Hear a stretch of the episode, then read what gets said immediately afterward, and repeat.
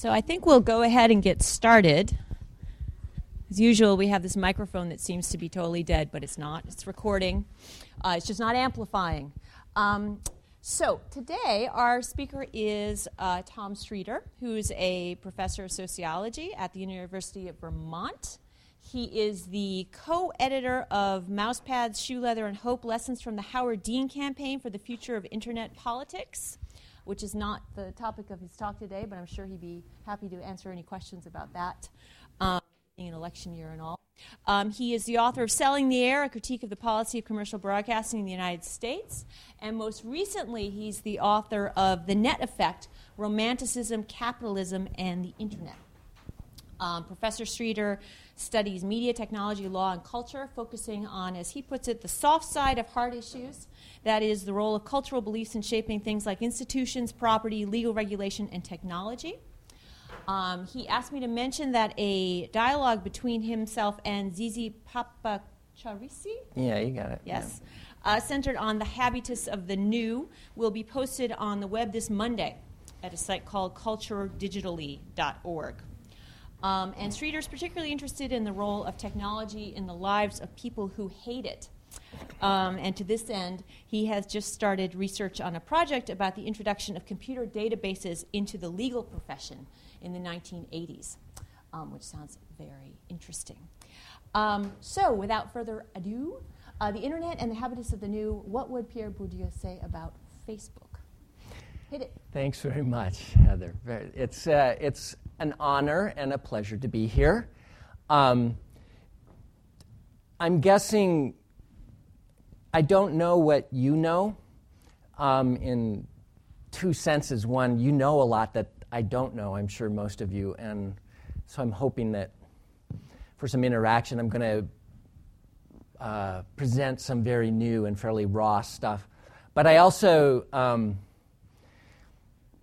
you know, I write for various audiences, and I may refer to things or make arguments about uh, things that uh, perhaps in scholarship and particularly looking at the ages of many of you, certainly like in the history of computing, that you may not be all that familiar with. So um, I will be reading my presentation, but if you, you know, kind of look at me quizzically as I say something or raise your hand while I'm speaking, and just, just for clarification's sake, please uh, feel free.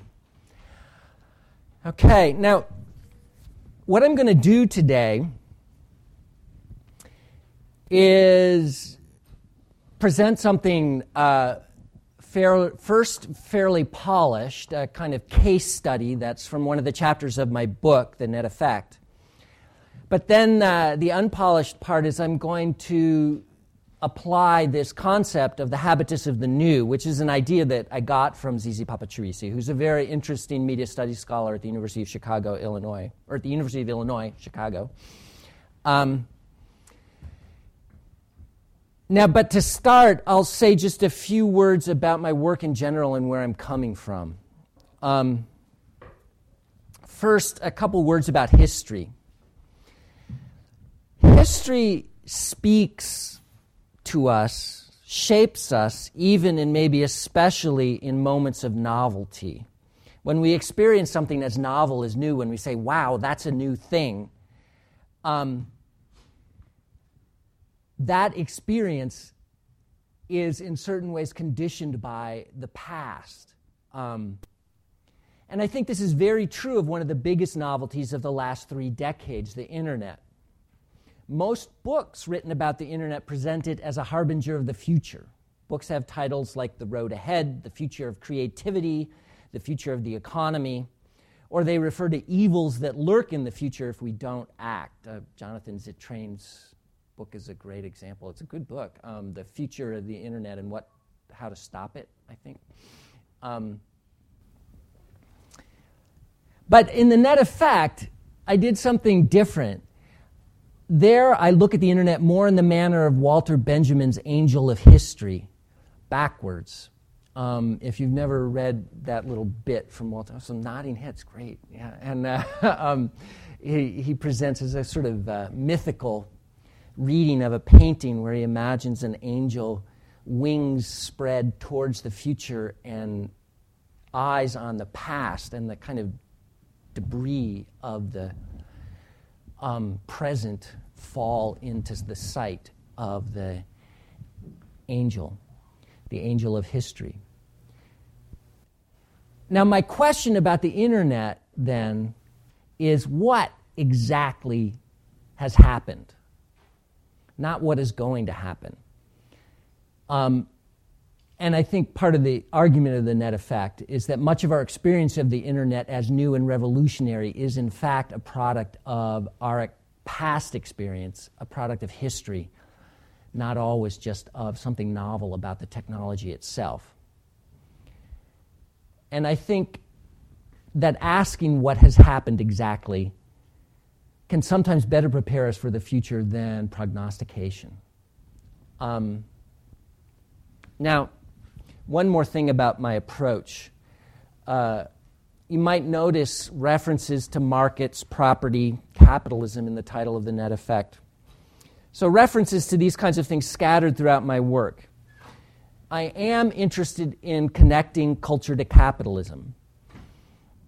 Um, I do think capitalism is, in a very, very particular sense of this word, dominant in our lives. It shapes our choices, it shapes what we can and can't do in very profound ways.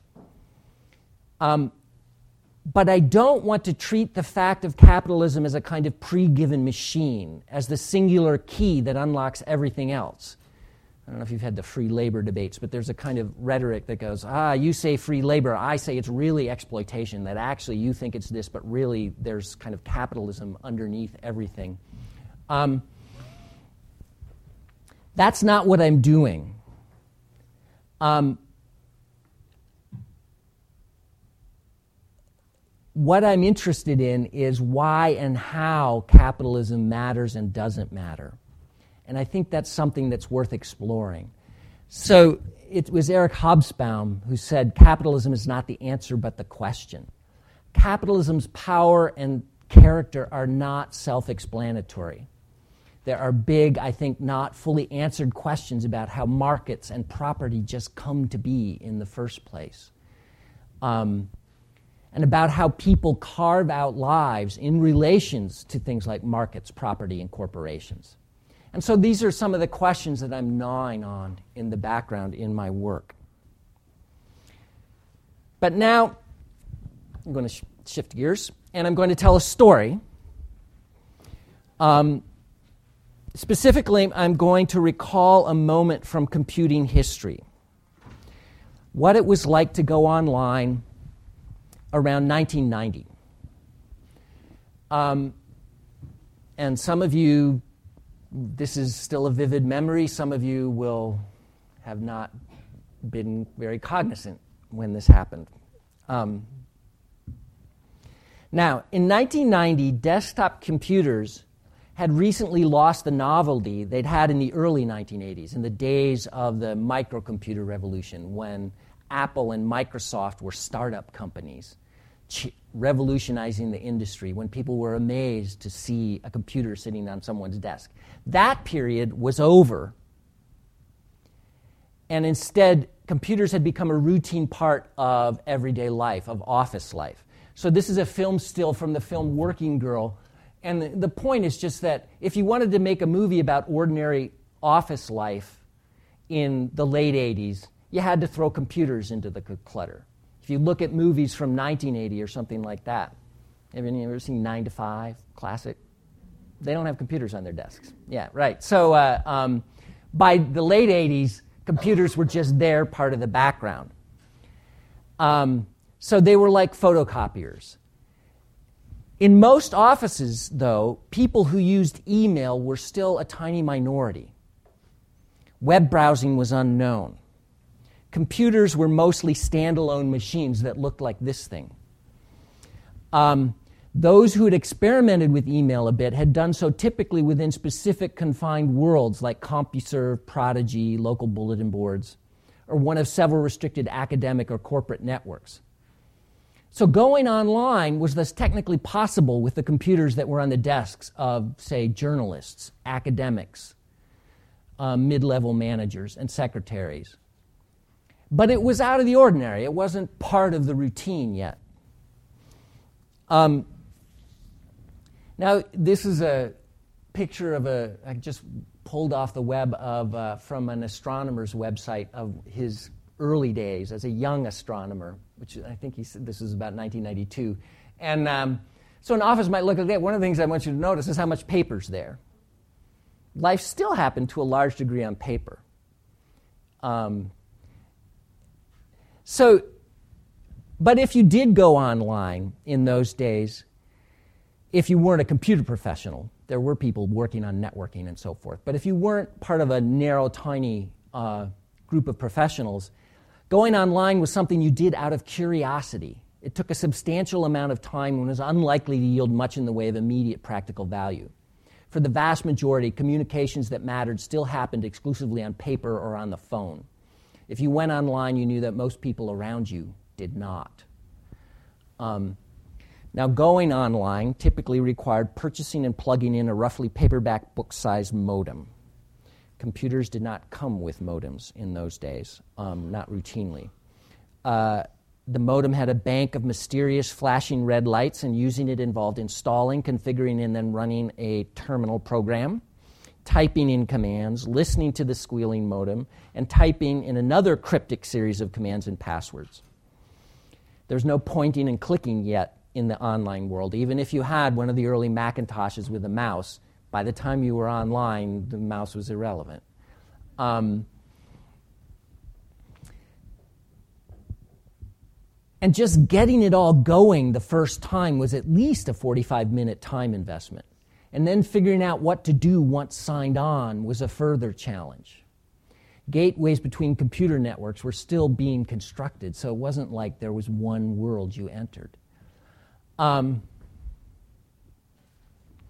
as a result, to send, say, an email from the BitNet network, I don't know if you can read the text up there, but uh, um, to send something from the BitNet network that I was on back in those days across the still very limited internet, the email address had to be sandwiched when you sent it between quote marks and prefaced by I and percent, standing for internet. Um, and you had to get this exactly right. And it was really hard to figure out that that's what you had to do. Um, so there, there was a, it was a really arcane little experiment to go online in those days. But once you had mastered such arcana, you could then enter what felt like a secret world. So now, this is the broad context of the early 90s, in which a message appeared on a number of discussion lists, February 1993, prefaced with the following. Um, it just says the text is folks, this lovely missive came from cypherpunks. Um, and even the, the title cypherpunks would have been strikingly unusual in those days. Um,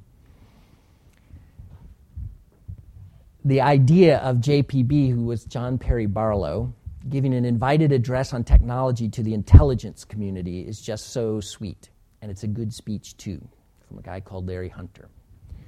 Now, the bulk of the message was the text of an address given a few months before, in December 1992, by John Perry Barlow, who had recently co founded the Electronic Frontier Foundation.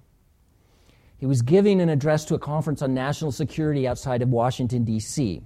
And as the message made clear, many members of the U.S. intelligence community were present. That's the CIA, the FBI, the NSA.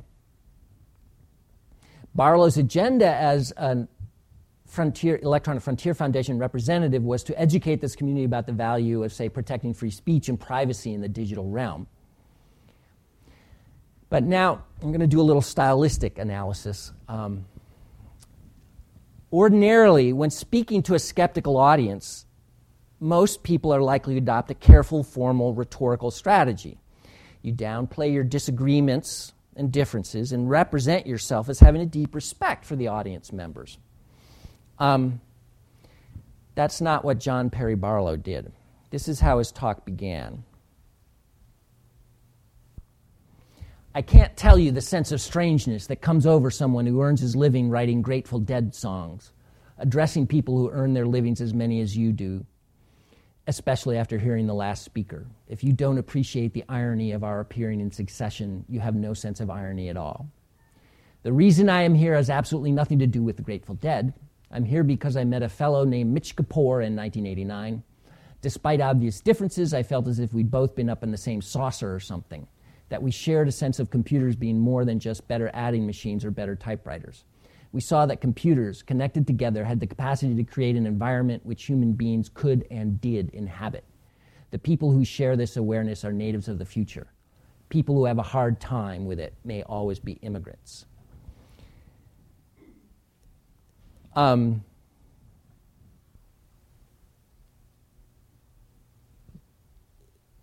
when Mitch and I saw that computers had created a place, we started asking some questions about what kind of place it was. We decided to name it cyberspace after Bill Gibson's description of a futuristic place rather like it, which we found in his novel Neuromancer. Um, those of you who are, for whom kind of entered the world a few years after this, this language will seem kind of ordinary. Um, it was, it was quite extraordinary at the time. And let me uh, talk a little bit about what's going on in it. It was an, an example of some habits of talk and thought that would soon be moving into the mainstream with enormous impact. Now, Barlow was probably the key figure in, in importing the term cyberspace from the world of science fiction fan programmers into middlebrow discourse. So it was after this point that the internet could be envisioned not just as a tool or a set of devices with predictable potentials, potentials but as an unknown space to be explored and thus available for any number of collective projections, such as the frontier metaphor that uh, um, his foundation um, put in its title. But Barlow's refiguring of the frontier metaphor was also heavily inflected with tropes from the 1960s counterculture. Barlow's missive featured a studied informality. Um, we'd both been up in the same saucer or something. Mitch, Bill. I mean, this wasn't how you ordinarily spoke in a formal conference, right? Um, there was a pleasure in iconoclasm if you don't appreciate the irony. Um, and there was a flamboyant individualism in the EFF's relentless focus on personal privacy and liberties, partly, but also just in the style. But this bit of computer counterculturalism also had an association in this context with power. I mean, the CIA. Um, he was talking to the CIA. And crucially, in a classic countercultural maneuver, this is, this is something that people learned in the late 60s. Instead of flattering his audience or downplaying his differences from them, Barlow offers them a choice between being one who gets it and one who doesn't. Accept his rhetorical universe, and you get to be a native of the future. Reject it, however, you are threatened with an always being an immigrant.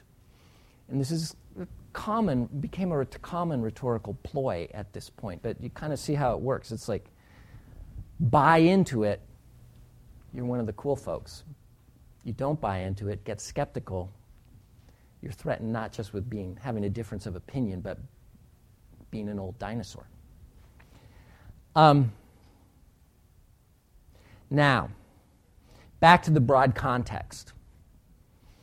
At the time, if you'd gotten yourself a modem and was reading a message like this on a monochrome screen, perhaps during a slow day at the office or perhaps late at night at home,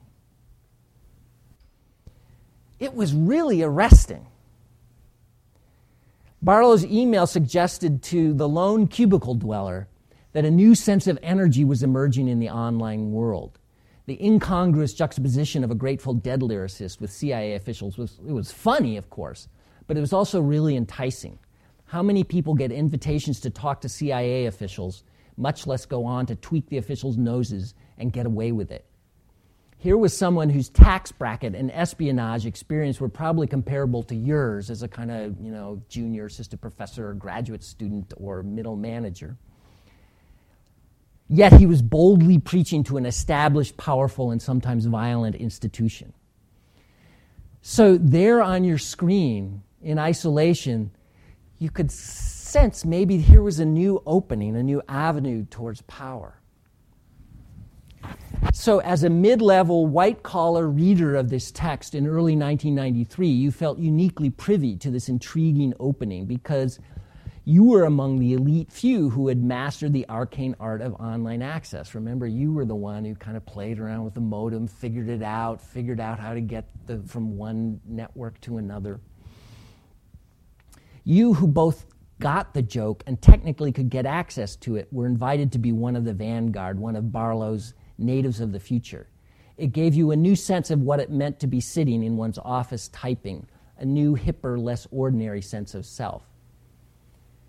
And the effect was really delicious.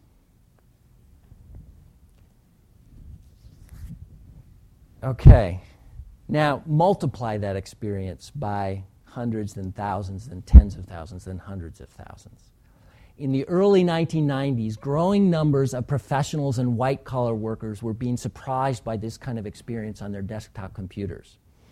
As the number of people with some variety of online access increased from month to month, more and more people had an experience of stumbling upon something striking. It could be a surprising exchange on an email discussion list. I remember having an argument with uh, FCC commissioner who would certainly not return a phone call with me, but online, there it was. Um, it could involve a tidbit of insider information of, from afar, or it could be a titillating personal revelation. This was the moment when stories of email romances began to circulate in popular folklore in the United States. So, something out of the ordinary, it seemed, was afoot.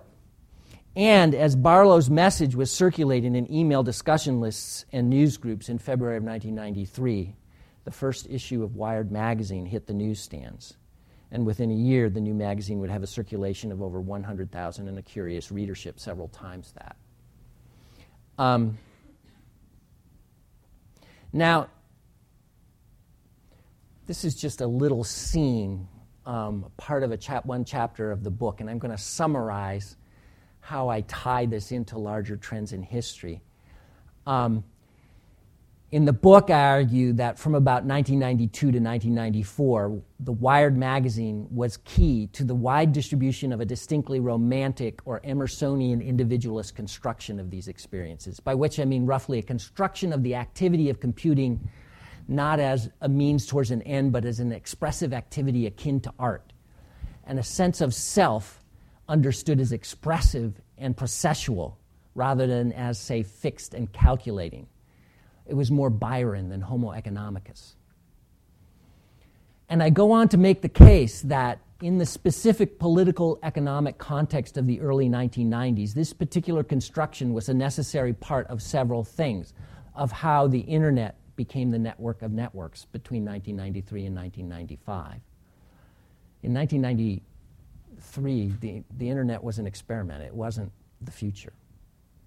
Um, the information superhighway was the future. Um, it was a necessary part of the dot com stock bubble,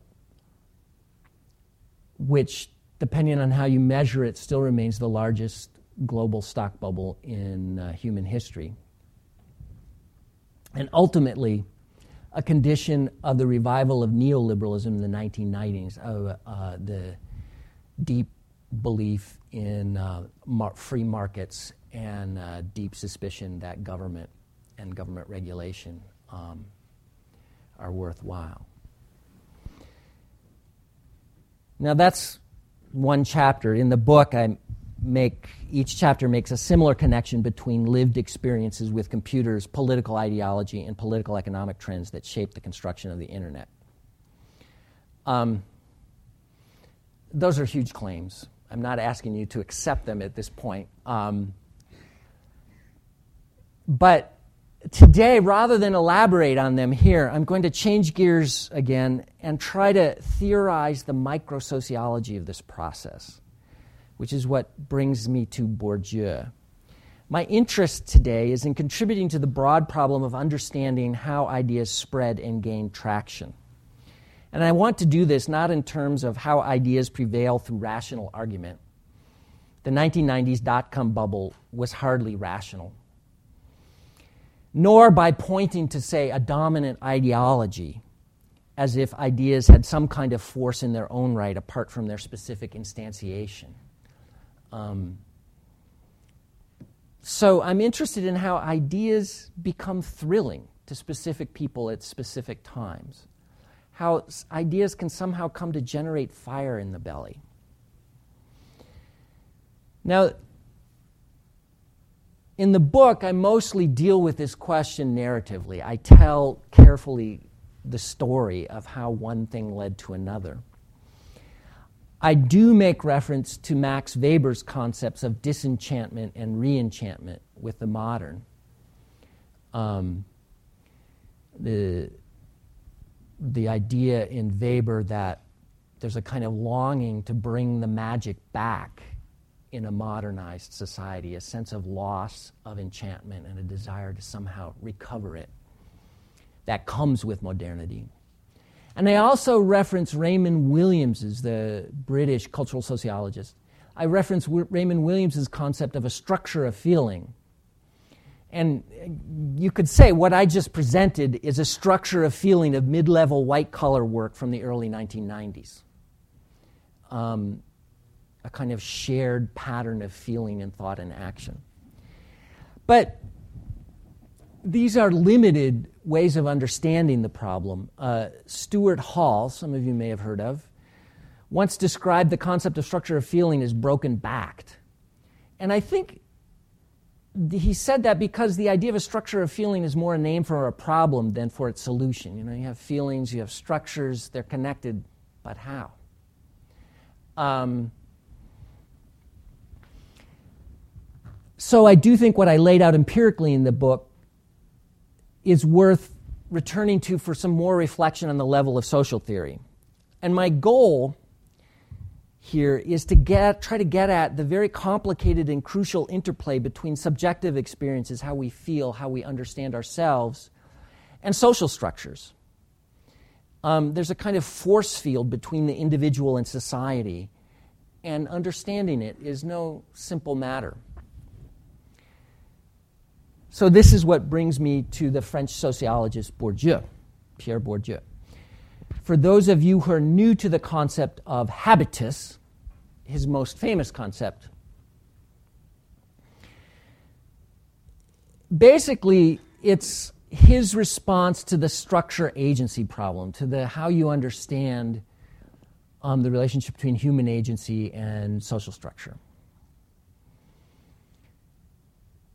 as he put it, it's his answer to the question of how behavior is regulated without recourse to rules.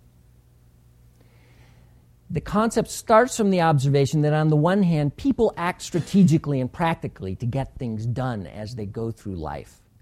People are not robots following commands against their will. They want to do things. But they do not do those things in a vacuum. People are strategic improvisers using learned past experiences um, and values to make sense of things.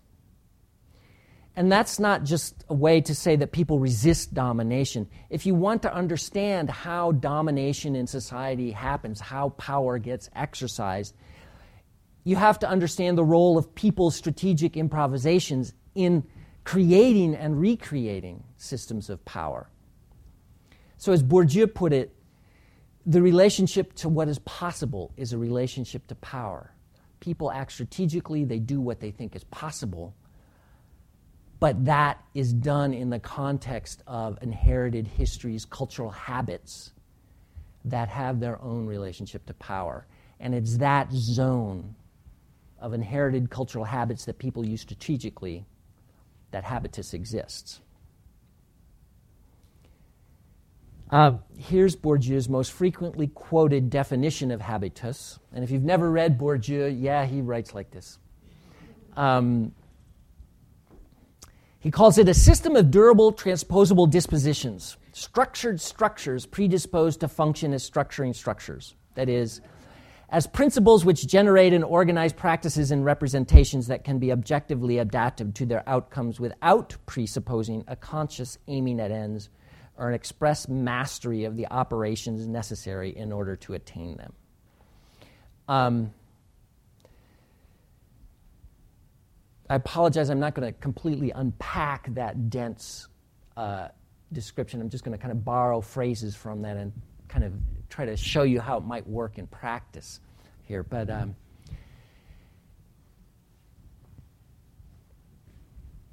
in my case, go back to the early 1990s digital habitus, what it felt like to be sitting there typing commands on a monochrome screen, living a middle class life then. What are the durable, transposable dispositions? Now, I think they're not reducible to technology. There's a temptation to say the computer, that's durable, it's transposable, it's kind of part of the thing.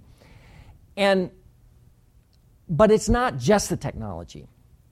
The identity of the rebel outsider tossing off the shackles of tradition, the Byronic gesture that Barlow's email offered the cubicle dweller, that particular image, that particular construct of the self, well, that's a set of cultural informs inherited from immediately the 1960s counterculture. I mean, John Perry Barlow read The Village Voice in 1970. He uh, um, soaked up this stuff. He hung out with the Grateful Dead um, and partic- picked up a set of cultural forms and maneuvers that were he was then using to do what he was doing. And um, I don't have time to get into this, but I actually make the case in the book that this goes back to an Emersonian tradition of American romantic individualism um, more broadly. But, and it's worth pointing out, in the early 1990s, those habits of talk and action were known. You had to kind of be familiar with the genre to get Barlow's uh, um, email for it to not just appear strange. Um, and if that, you, that was the, if you were familiar, that was because you'd read it in print.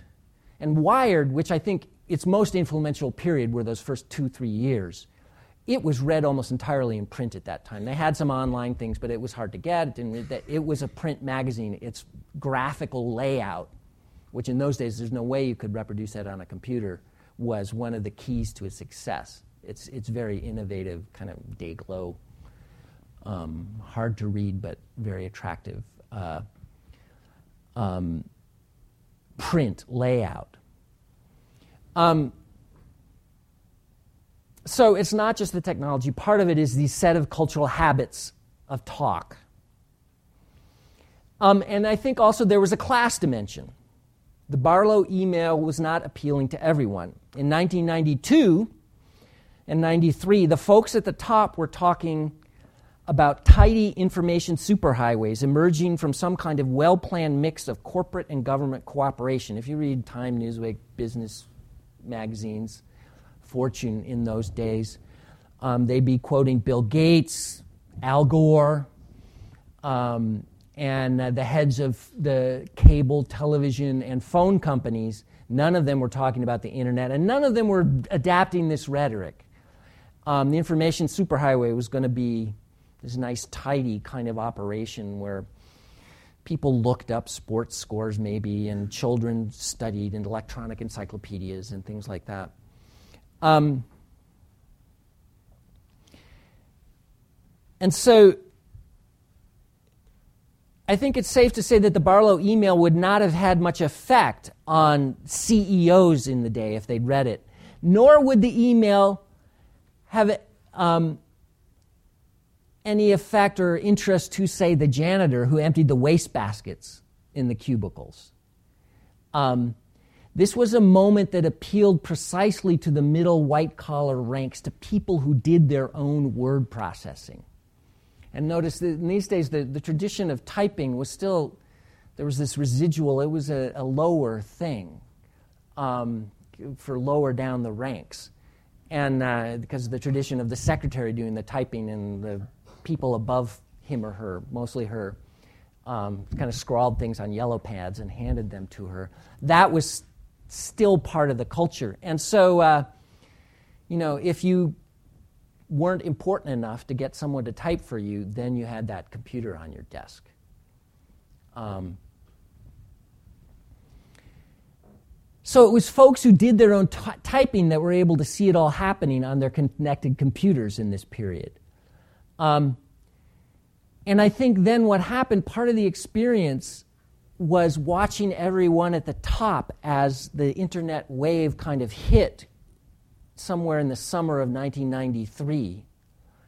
And Mosaic was released that fall.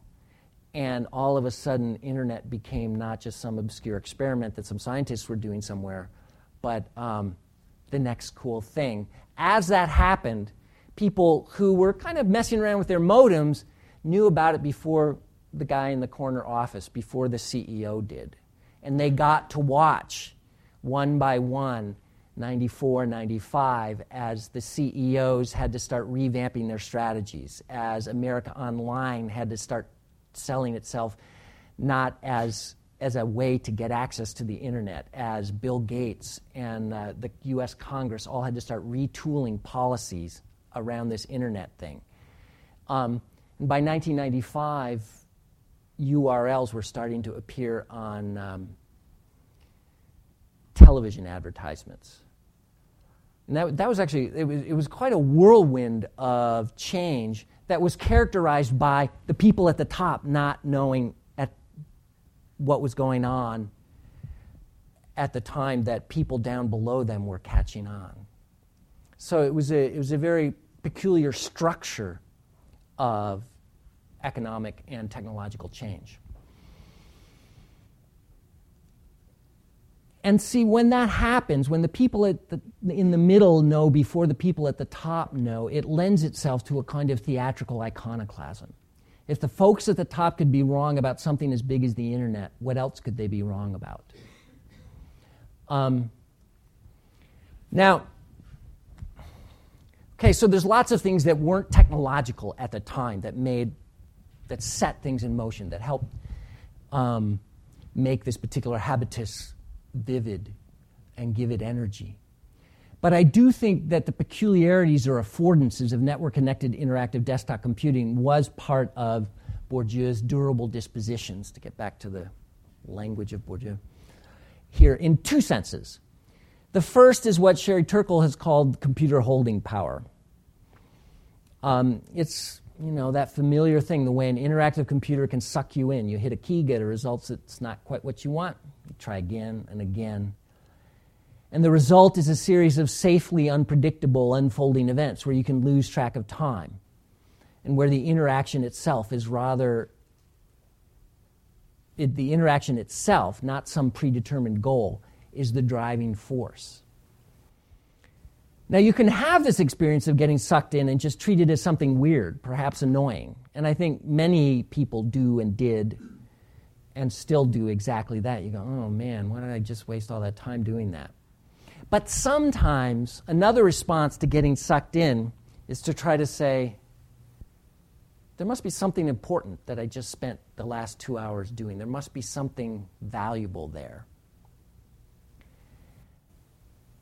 And one way to ascribe meaning to getting sucked in is to say, I wasn't wasting time. I was engaged in exploration. I was engaged in play. Maybe I was engaged in art. Um, maybe it's not time wasting, wasting. Maybe it's a window onto Xanadu, which uh, poem by Coleridge, um, Kubla Khan, and also the name of uh, one of the early hypertext pioneers' beloved projects. Um, Ted Nelson's uh, original proposal for hypertext back in the 70s. Um, well, so again, for the cubicle dweller in 1992, having the Barlow email float up on your screen late at night could do a lot to solidify that sense of finding a frontier, of being an explorer, of something about that process of being sucked into the computer as being valuable, a new avenue towards something good. Um, now, a second related affordance of digital communication technology is spatial. The keyboard connected screen creates a zone that, for the white collar worker, combines routine work with both play and communication at a distance. The screen blurred some boundaries. In, back then, it would have been between work, play, and communication, which had been, up to that point in history, for most people, quite separate, all three of those things. And all of a sudden, they were sort of getting merged. Um, spatially merged. Um, but it also intensified boundaries, particularly the boundaries between oneself and physically proximate others. So it enlarges the capacity to ignore those who are breathing the same air as you. And so it's what enables us to be alone together, but also together alone. You know, through online connections, you can create an imaginary community of, for example, iconoclastic, individualist artist heroes. Um, now, structuring structure. What consolidated as a habitus in the early 1990s was a growing sense, shared experience among the folks who did their own typing, of a computer communication articulated as a creative, expressive activity associated with uh, a very particular romantic tradition of iconoclasm. Now, it became a structuring structure in the sense that it spread throughout the cubicles and offices and then got reinforced in the media through magazines like Wired, and then became not just an interesting option for the bored office worker, but something one felt more or less obligated to orient oneself to. Um, it became not it became externalized and hard, not just your own private experience, but something outside that all of a sudden, if you were in business, if you were uh, in politics, you started having to pay attention to it. And I talk in the book how one of the symptoms of this is various political groupings tried to seize on this and make it their own. The first were the libertarians. They get credit for being first up to say, this is our world. And they also they're still struggling to somehow present the internet as a triumph of the marketplace when um, it came from various kinds of government funding and university research and all that. Um, but then, not long after them, cyber lawyers like Larry Lessig seized on all this in a similar way with different political valence. Um, but the result was that by 1996 or so, it was oddly difficult to get taken seriously if you didn't get on board with the style and rhetoric of the internet revolution. So it became, you, it,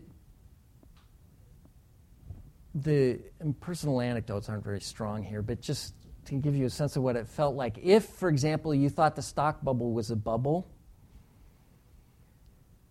graduate students would walk out of your seminar because you so clearly didn't get it.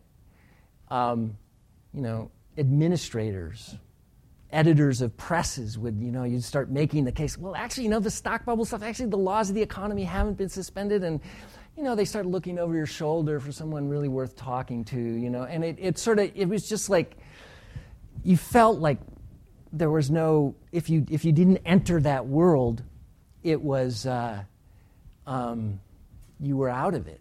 And certainly in the economic world, that's part of what fed the stock bubble after it started to take off.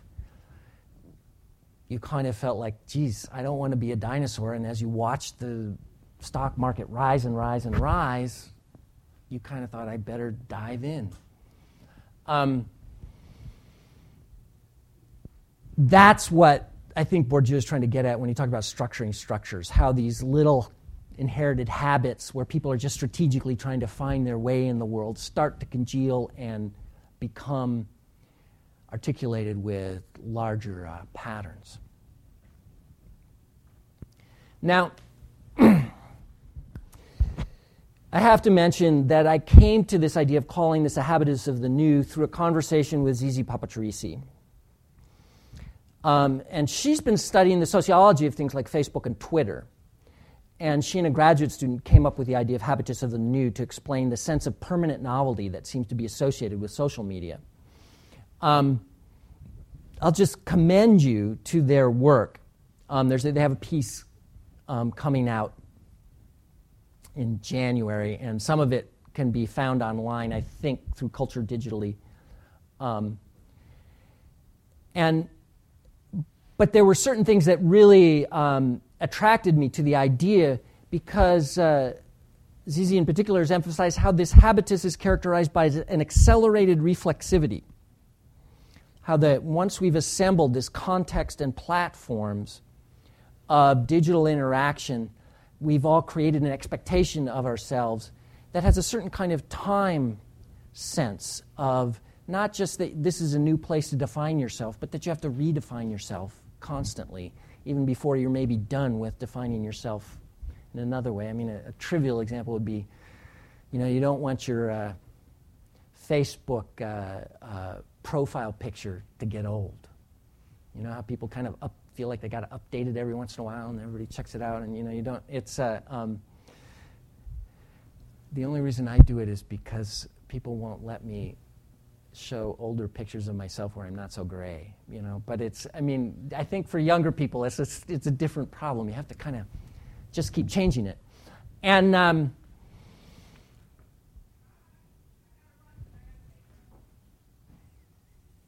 now,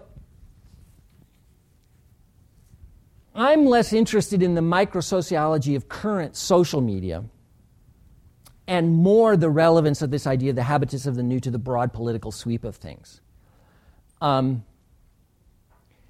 the habitus, the concept of habitus draws attention to what Zizi calls practices that are reflective of habituated predispositions of past of the past and expectations we thus develop of the future. This is a good example of how the past then shapes our expectations of the future, how we understand the future happening.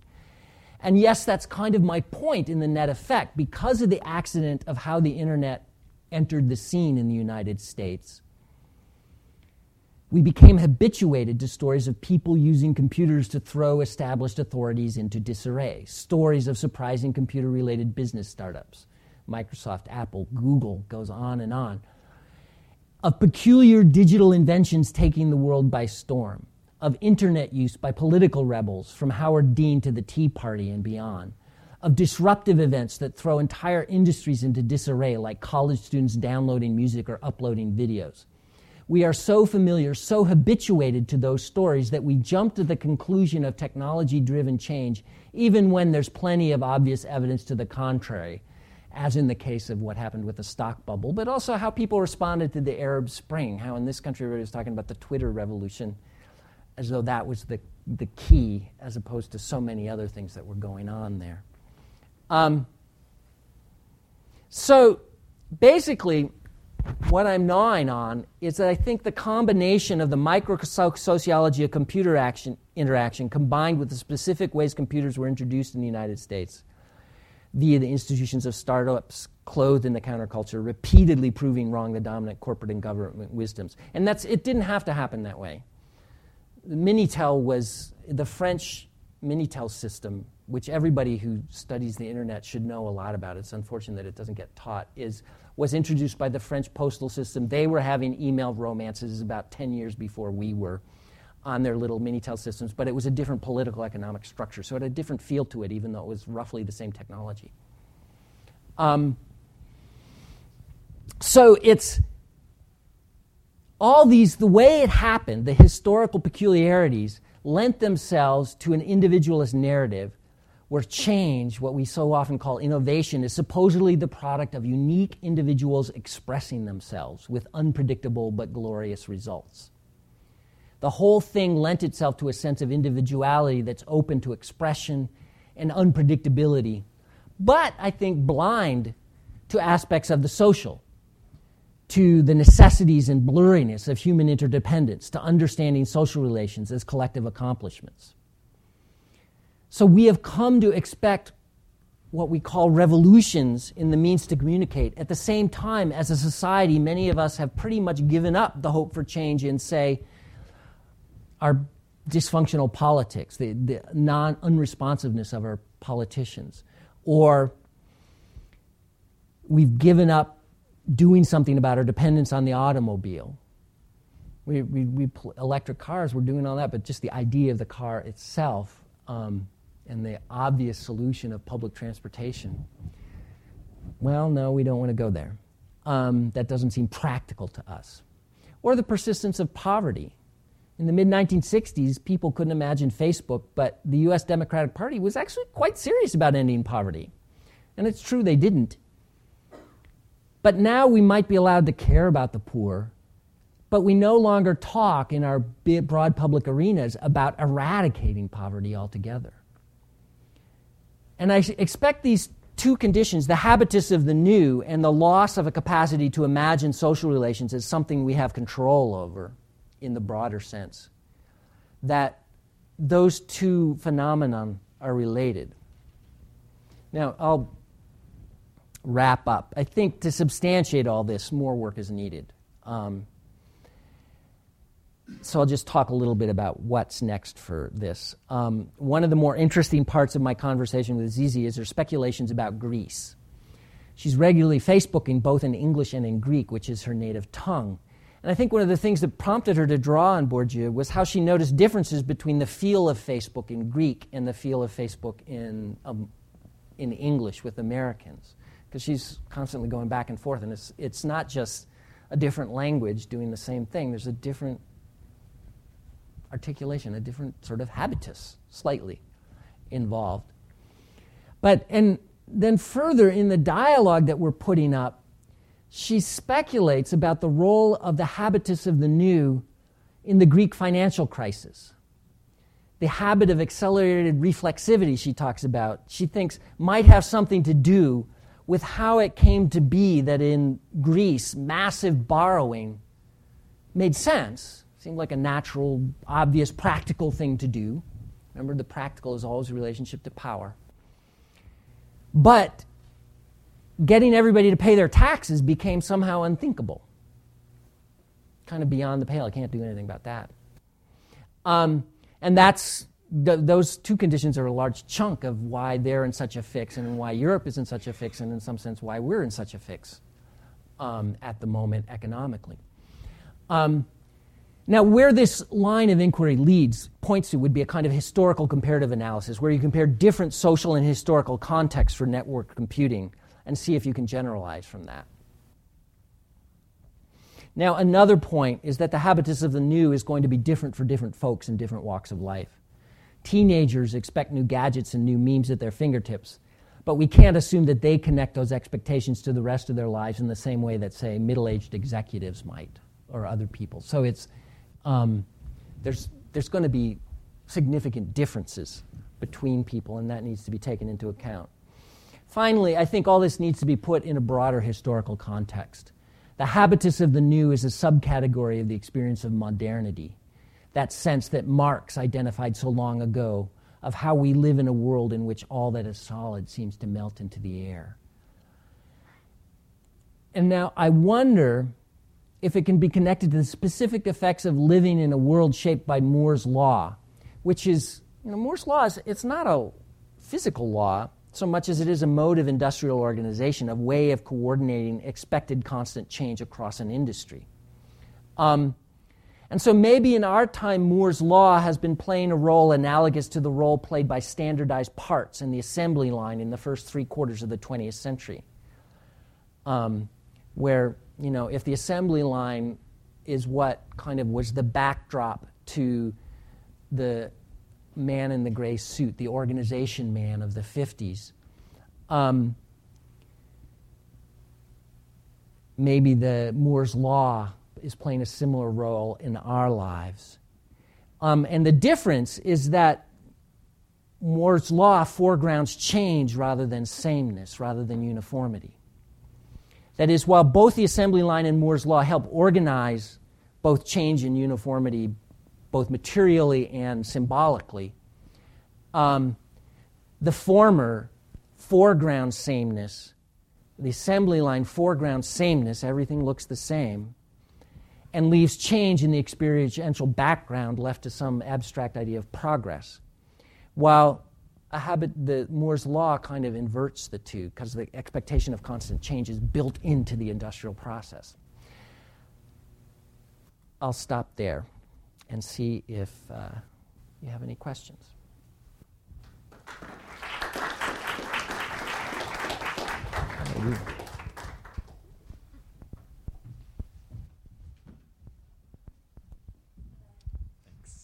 I really enjoyed your talk. Um, I love the quote that you started off with about history speaking in moments of novelty, and I, I, think the the way you invoked Moore's law at the end there gets really to the heart of my question. Um, in my own research, I'm studying computer generated imagery and set pieces as mm-hmm. sort of a, a place where audiences go to to really contemplate uh, the novelty of the technology that makes that possible in a reflective space in a somewhat artistic space.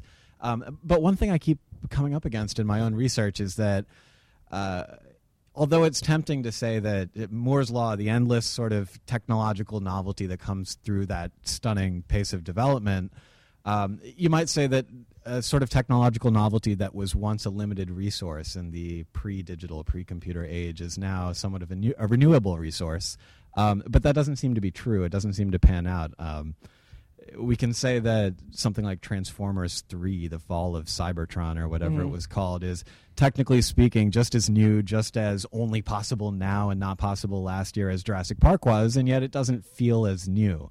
So, my question to you is, is sort of when does the novelty of novelty cease to be novel? Is this something that's going to uh, when when do we hit peak novelty and what happens to our culture? Is that contained just within the realm of computing and the digital or does that start to spread out and do we become blasé about everything in our culture? Well, I think it's you know, the, that's a great question. Thank you. And it's uh, I think uh, you know, the sociologist in me will say it all depends on who you're talking to, you know, and that um, different people are going to run into that in different times.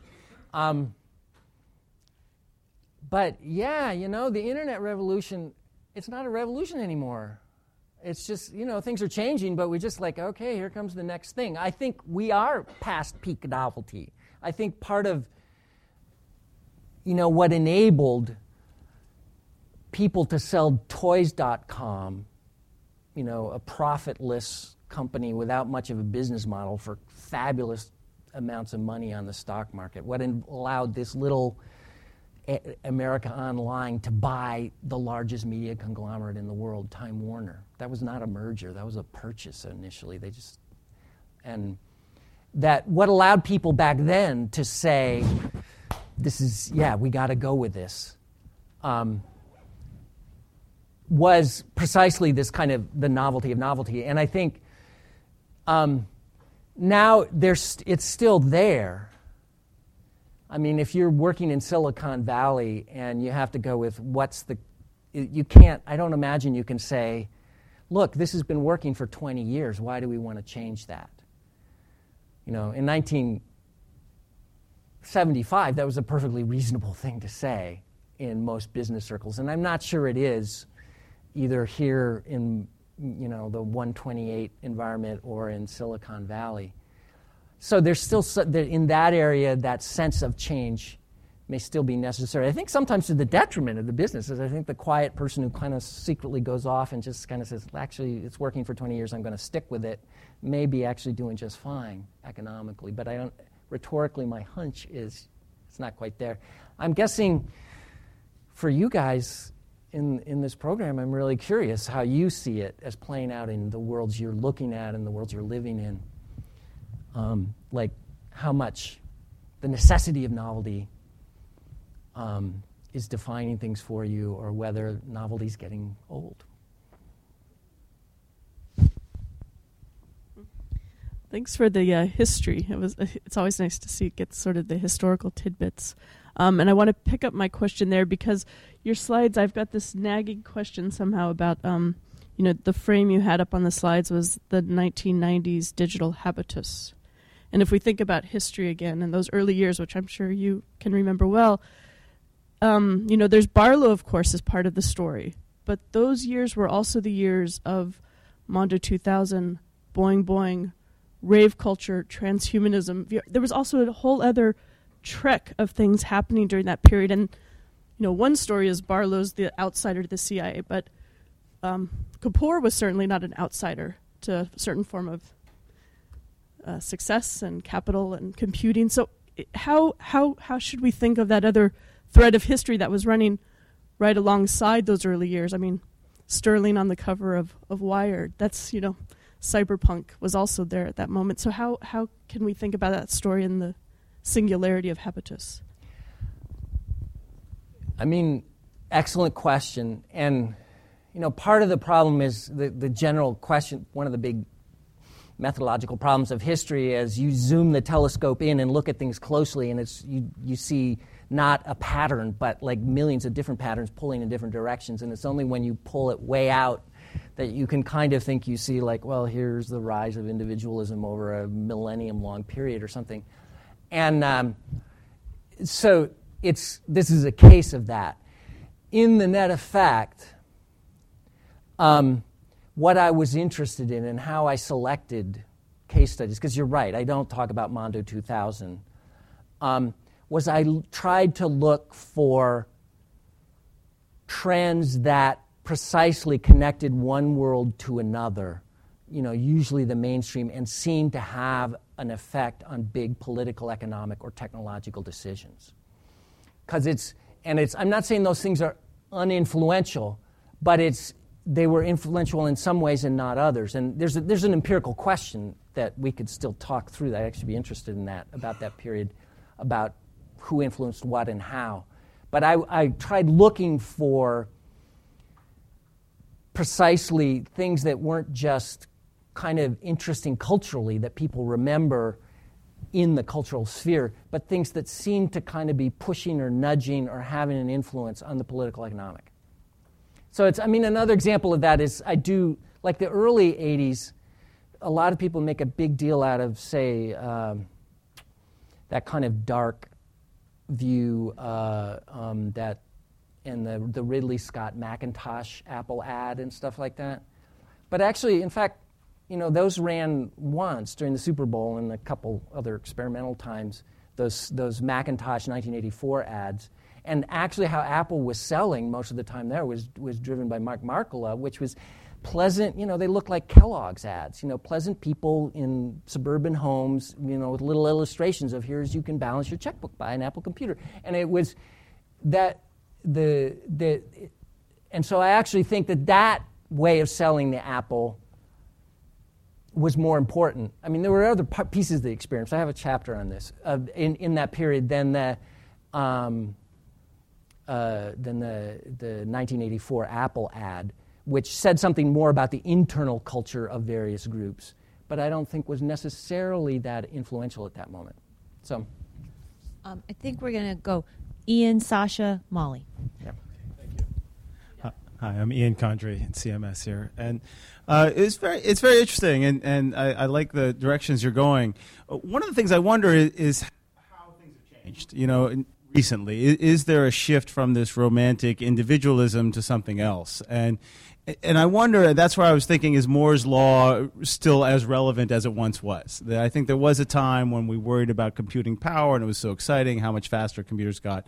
But maybe we reach a point where you say, actually, now I can edit video and this is good enough. And the, the, that's not the issue. That the new kind of power, and I, I, liked the idea of the thrill of being in the know. I, I think there's a lot going on there, and, and there is, it's like gossip and the way gossip in one way, is it's just a, a, word or a bit of information. On the other hand, it sets up a social structure, right, of who's on whose side and where you stand. And that it, it seems to me that one of the things that's shifting from the romantic individualist to there was the language I remember where now anyone can be a publisher, right? You don't have to be the New York Times. You, you can publish it yourself. And it was built into this older model of what it meant to be a publisher, mm-hmm. uh, what it meant to get the word out there.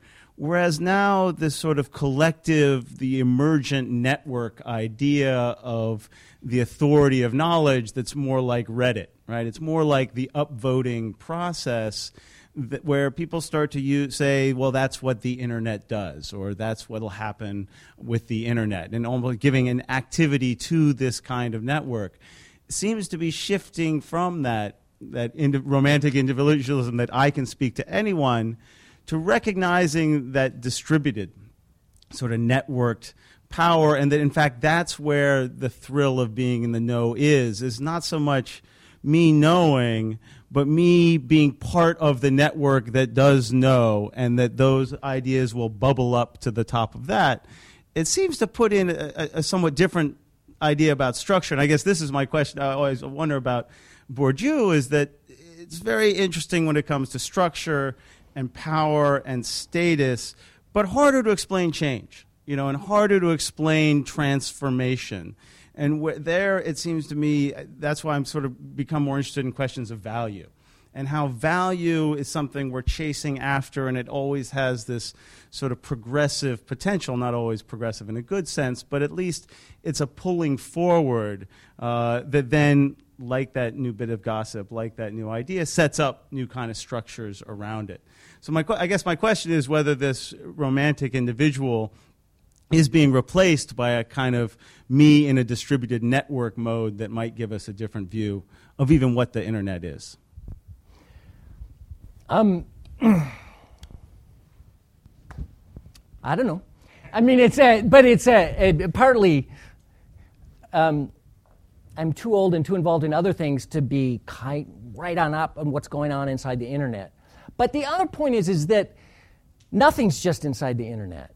That I mean, part of what I want to do in the net effect is kind of make the, you know, it's like Heidegger's point that the essence of technology is not technological. That the internet by itself is nothing. It's not very interesting anyway. That what's interesting is insofar as it matters to important things in material life, to you know, political economic questions. And I'm using that word quite broadly, not just to mean money. Um, and uh, so the and you know, I'm actually quite loath to kind of say where things are going, um, because while of course it's really tempting and geez we'd like to know and if you're in business or something you need to know at least in your own area it helps to be able to make a good guess but i think as scholars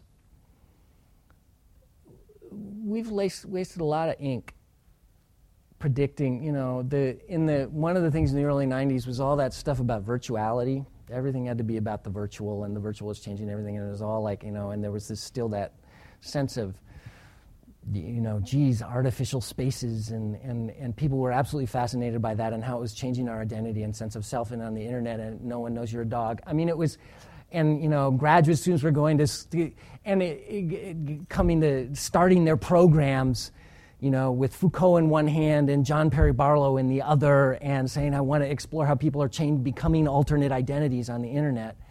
And um, I think there was a, a bit of a mistake or a kind of overemphasis on novelty and not on putting it in the broad political and social context of the day and sort of reading other things and how they might influence. So I think it's, you know, the, for me, I think there's, a, um, there is a big question about where we're going to go right now with um, financial speculation and financialization. We financialized the economy heavily, and there's actually a very, very serious debate about whether that's a good idea or whatnot, and quite a political fight going on right now. And I think maybe what people like you can contribute to is help figure out, like, depending on what you think of financialization, I think it's been a pretty bad idea um, that if you want to come up with an alternative, you know, to try to find cultural threads that you might then hook up to political things that might help enter that fight and do something good with it. Because I think part of what enabled, I mean, you know, John Perry Barlow was doing this Natives of the Future thing, and yeah, it's just a few years later that this guy Jeffrey Skilling at Enron was doing the same thing. You know, those people who think, you know, this huge financial empire we're building um, they're just, they just don't get it, he would say. And he got that rhetoric from Wired and places like that and built this giant corporation that came crashing down. When was it? 2001? The Enron scandal. And uh, um, so it's, uh, uh, I think you know, look how people are using it, look at what's the specific things that are an issue, and maybe try to. And so, yeah, maybe. And I think, you know, the way the, the uh, cyber lawyers have tried to use the fact, the collective fact of uh, open source and things to make other political points about copyright law would be an example of that. And they, they've gotten somewhere. I mean, you know, net neutrality and all that, that's a really good, you know, it's not actually a new concept, but it's a new rhetoric that works really well. You know, I, I, all I was saying back in the day was well, we need to go back to common carrier, and boy, did that go nowhere. And uh, um, so, but if you say we need net neutrality, it has a certain kind of rhetorical thrust that connects into these kinds of things very effectively. So, I guess I'm kind of interested not in saying where's it going, but in looking for those sorts of connections that, that might lead to something useful.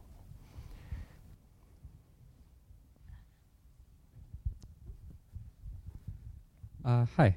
Thanks. I enjoyed your talk a lot. Uh, I'm Sasha Costanza. I'm an assistant professor of civic media here in CMS. Um, I want to follow up a little bit on TL, Taylor's question. So, um, in a similar way, I'm kind of thinking about uh, processes that are taking place in the late 90s through into the early 2000s that cross the first internet boom and bust cycle. Um, I'm thinking about uh, histories of that time period that would focus more on what uh, uh, free software activists, hackers, autonomous theorists who are linked at the time to the burgeoning global justice movement that becomes highly visible in 1999 in Seattle with the World Trade Organization's mm. collapse in front of the massed forces of labor, environmental, feminist, indigenous rights activists, who, of course, link at the time to the uh, the birth of the Independent Media Center, which is inspired by Subcomandante Marcos from the Zapatistas' call for a global network of networks that can resist the spread of neoliberal capital, um, and then goes on to spawn uh, open publishing processes that the mass culture industries very quickly realize they're going to have to replicate if they want to be able to capture some of this process of networked media production and labor. And so within you know a couple of years, you have CNN launching iReports. You have basically a shift of the entire uh, the, the normalized mode of the mass culture industries has to nod to and then significantly incorporate participatory media production in its process, not because it's cool and edgy, but because they're they're being undermined and scooped by these anarchist hacker kids with a bunch of laptops. And I have, you know, I have friends who worked in newsrooms at the time who said literally we would come back each day from the streets of Seattle and our editors would chew us out in the hotel rooms saying, "Why are these crusty punks with piercings, you know, screwing us on every story? You know, they're, you know, get out there and and fight them." So I think it's a little bit too easy to say um, it sounded to me like you were kind of saying, well, maybe that was happening, but it's not really the dominant mode. And I think that partly that may be, um, you know, is, is the, so the question is, is, is the narrative then that you're telling about what becomes important, is that being overdetermined by the way that this whole process is being represented in the glossy mass media surface spaces rather than what's actually happening in the social practices within activist networks who are actually producing this stuff? no, that's a really good question. And I think, yeah, I wasn't saying that that stuff didn't matter. I was saying it's kind of an empirical question about how and why it mattered. And I was explaining why I focused on certain things out of the huge variety. I mean, um, you know, my case is uh, Howard Dean, I know, is really unfashionable, always was in academia. And, and it's true. The guy's, you know, Zephyr Teachout, who um, I co-edited the book with, uh, she, you know, she would walk across the country on her knees for the man. But she'd say, you know, come on, he's, he's, he's somewhere on the near end of the Asperger's syndrome. And, you know, he didn't know, he didn't have an email address when he started that campaign. Um, but the, the Dean campaign and the, oh, the Scream is the least interesting part of the campaign. Um, the Dean campaign changed the um, core of the Democratic Party. Um, and it, it introduce you are able to say things and have fights and reference things inside the Democratic Party. You can talk about a Democratic base, which did not was unsayable inside the um, Democratic Party before Dean. Um, you can, you know, when Obama stands up there, I mean, there would be no President Obama without the Dean campaign, but it's also, you know, when he says there, well, there's the left and there's the right and I'm in the middle, he says there's a left. No Democratic president has talked about the left in so many words and given them credit for having a position while in office um, since at least McGovern. Well, and he never made it, right? And so, uh, um, the things have changed. Now, the, I think you, it's, you, you, you need to look at context. And it sounds like you're working through the context of all these things about how it happened in newsrooms. I mean, the Dean changed campaigning in this country, um, partly because the media had not yet caught up with uh, um, the internet. It was partly just a timing thing, and it came from outside the campaign originally all, it was like geeks messing around and doing all this stuff, and the people inside Burlington were like, what the hell is this? And uh, they just had the wisdom, and it was just a period of a couple of weeks that kind of said, okay, we're just going to dive into this, and which was the unusual thing to do.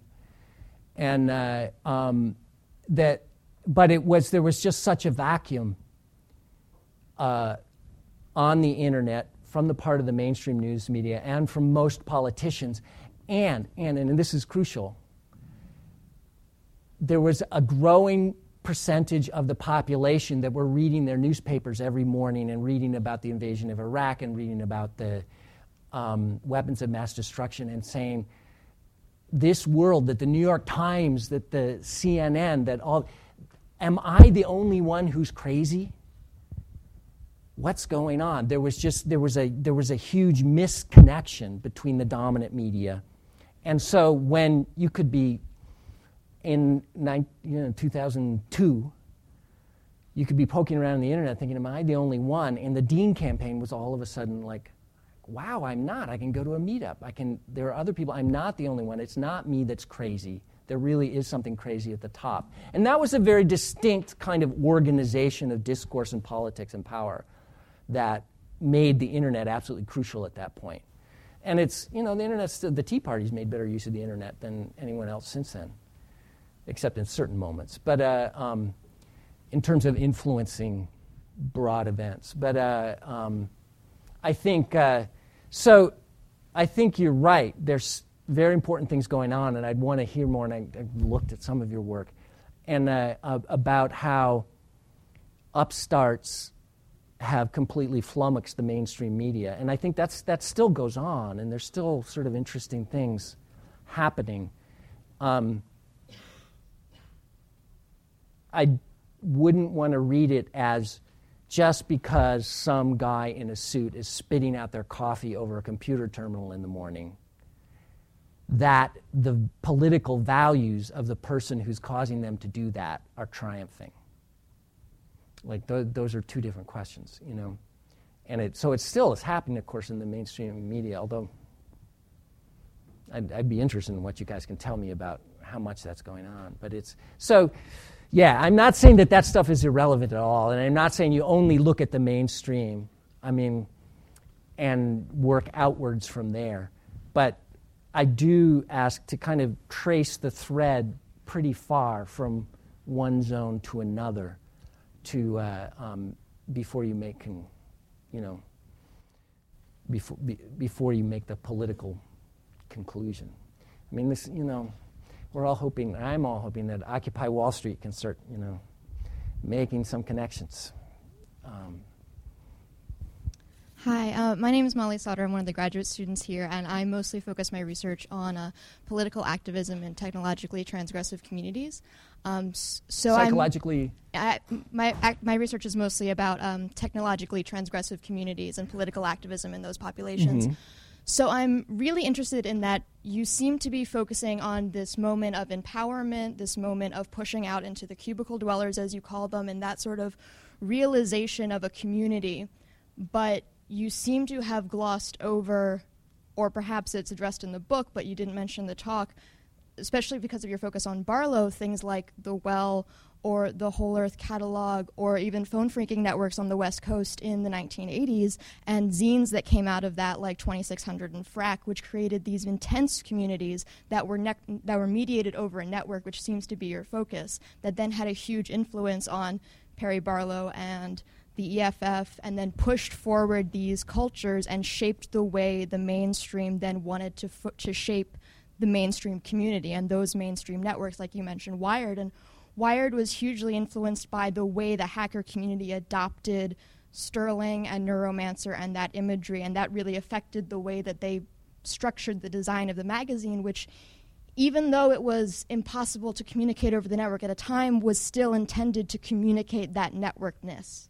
So I'm wondering, are is I know we I think that a lot of us have sort of picked on this moment that you've chosen so I'm wondering, is there a reason that you started at that moment and not dealt with these other networks, or, well, or book, do no, you I deal don't. with these the other book, networks? I, I do. You know, there's a chapter, and it's and also my book.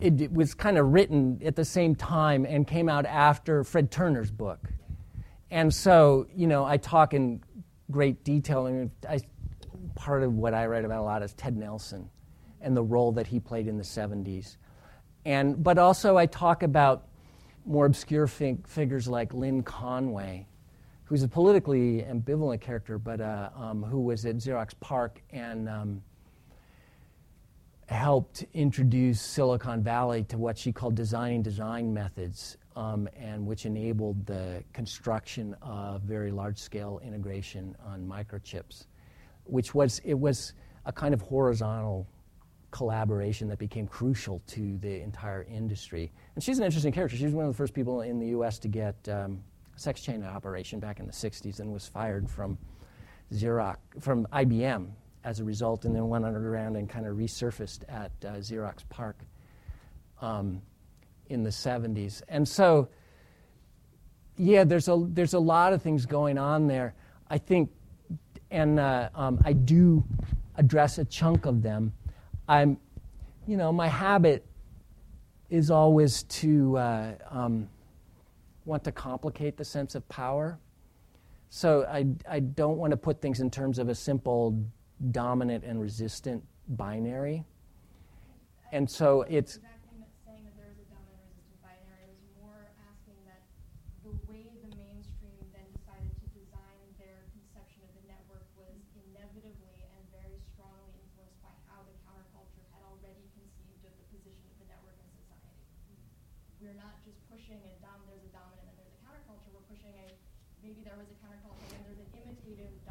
Well, no, and that's absolutely. I mean, one of my points is that it's it's complicated because on the one hand, the internet didn't fall from the sky completely designed. It, there's a there's a lot of political and social design in the internet, and it's a remarkable moment. And I do talk a lot about the precisely the influence on the counterculture on the um, moment at which the ARPANET was split into MILNET and what became the ARP, and the way in which a series of long haired countercultural influenced people kind of carefully steered a course between military funding and eventually NSF funding and kind of nurtured this thing out and then still tried to uh, shape how to do it. So I don't say it's all the something very important happened there and yeah, I just am inclined to say, but it was pretty complicated. And uh, I, I think what we learn from what happened in the 80s with regard to the internet and what made it a success and what we can learn from it now is that good public action is uh, um, often an accident that then you nurture. It's not a, a kind of thing that's planned according to particular design. I mean, one of my problems with the idea of the public sphere, as translated into English, in German it's Öffentlichkeit, which is openness. But a public sphere is that it, it sounds like this kind of bubble that everybody gets together in and sits around in, you know, nicely upholstered chairs and rationally debates. Whereas I think usually Öffentlichkeit happens often in the margins, in the center, in kind of weird nicks and crannies through people bumping into each other, trying things out. And the, the goal is to kind of find those moments and nurture them and see what we can do to learn from them. So I do think, yeah. And I think, but it's the, you know, Fred Turner, he's pretty, he's crankier about the counterculture than I am. And, but I, I kind of know where he's coming from. Um, that uh, it's, uh, you know, the idea of what he, in what he calls the new communalism is, he, t- he says things like, you know, everybody's equal, but some people are more equal than others. There's a, there's a, you have to be a little bit ironic about some of the things that went on in that piece of the counterculture. Um, so. Um, okay, so we're going to take two more questions. We have one from Chris and one from Nancy. Uh, thanks, Professor. So you made the claim that Moore's law is as much about a mode of organizational production as it is a statement about hardware engineering, and it's certainly the case that Moore's law has become a guide in the research and development of those organizations because it's something that they kind of were expected to hit. But the interesting thing about Moore's law is that it doesn't actually appear to be operating that way anymore as a principle of hardware engineering. I think most hardware engineers would tell you today the most relevant challenges in computer engineering are the tra- aren't the transistors that you can fit on a chip, but the efficient utilization of those transistors, coding nat- natively for parallel or hyper-threaded processors, and the associated power and cooling regimes, and as Ian said, kind of the actual experience of computer use. So if Moore's law isn't actually how computers work anymore, then will or should we finally stop using it in the humanities uh, fields? Or has it been so beaten and battered and resurrected outside of its original field uh, that it has become kind of a zombie metaphor which will indefinitely haunt our discourse? What do you think? Brains. I think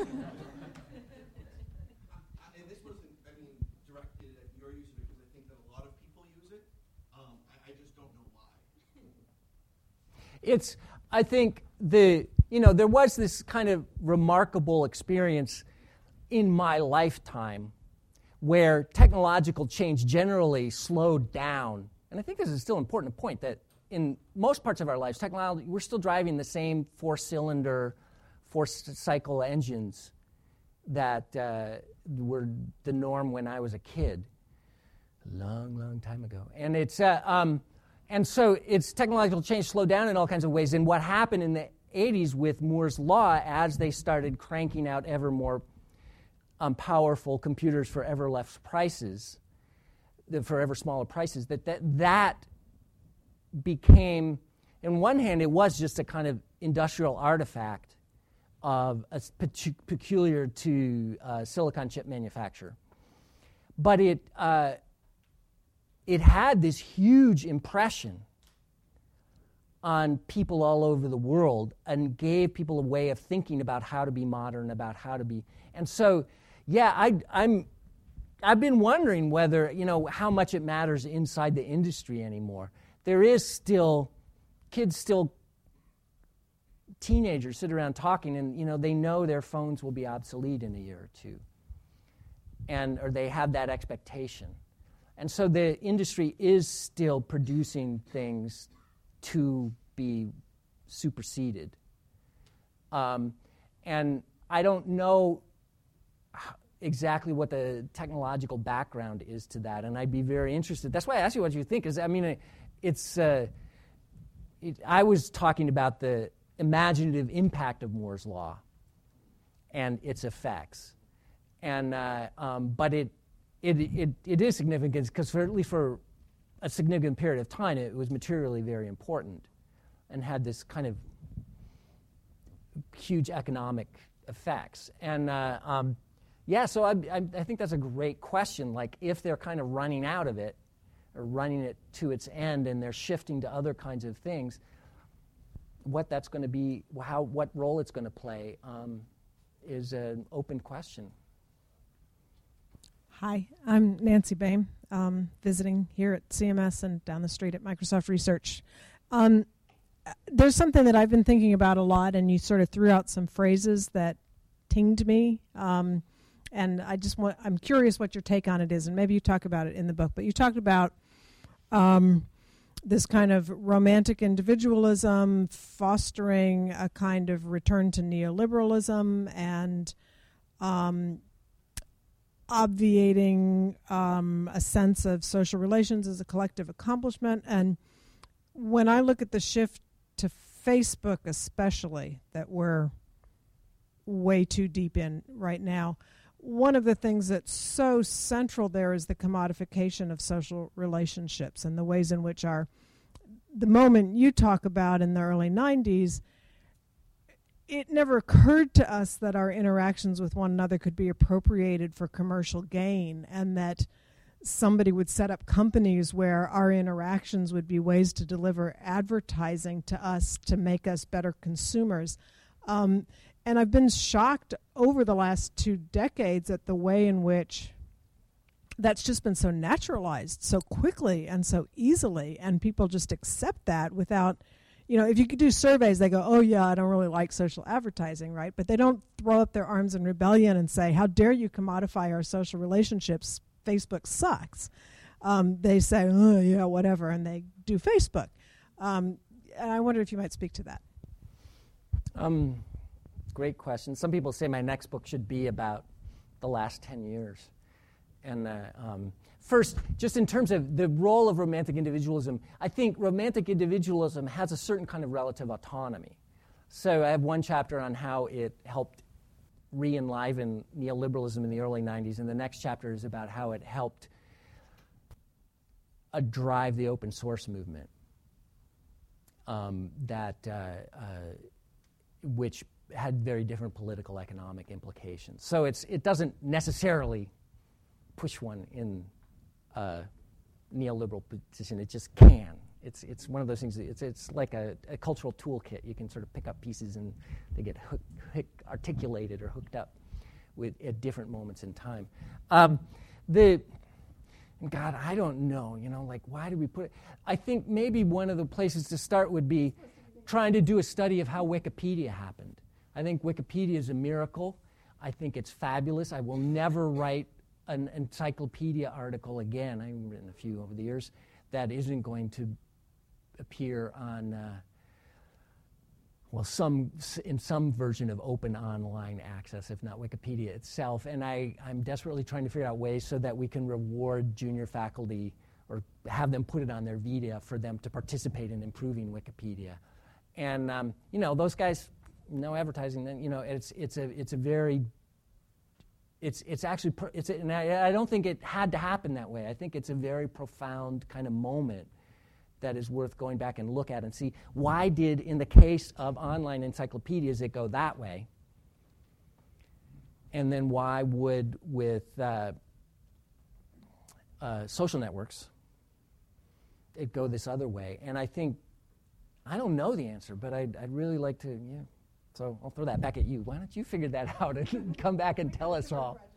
And uh, but it's because I think that that actually there, there, there's there's radically different possibilities all in in the air right now, and uh, I think making sense of them and both how they happened and how we might valorize some and point out the weaknesses of others would be uh, a very useful thing.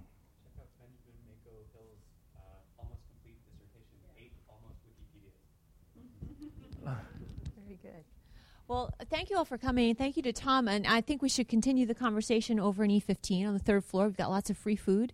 And uh, we can keep asking Tom questions and, and hang out a bit and um, continue this. But thank you. Thanks very much. You're very helpful.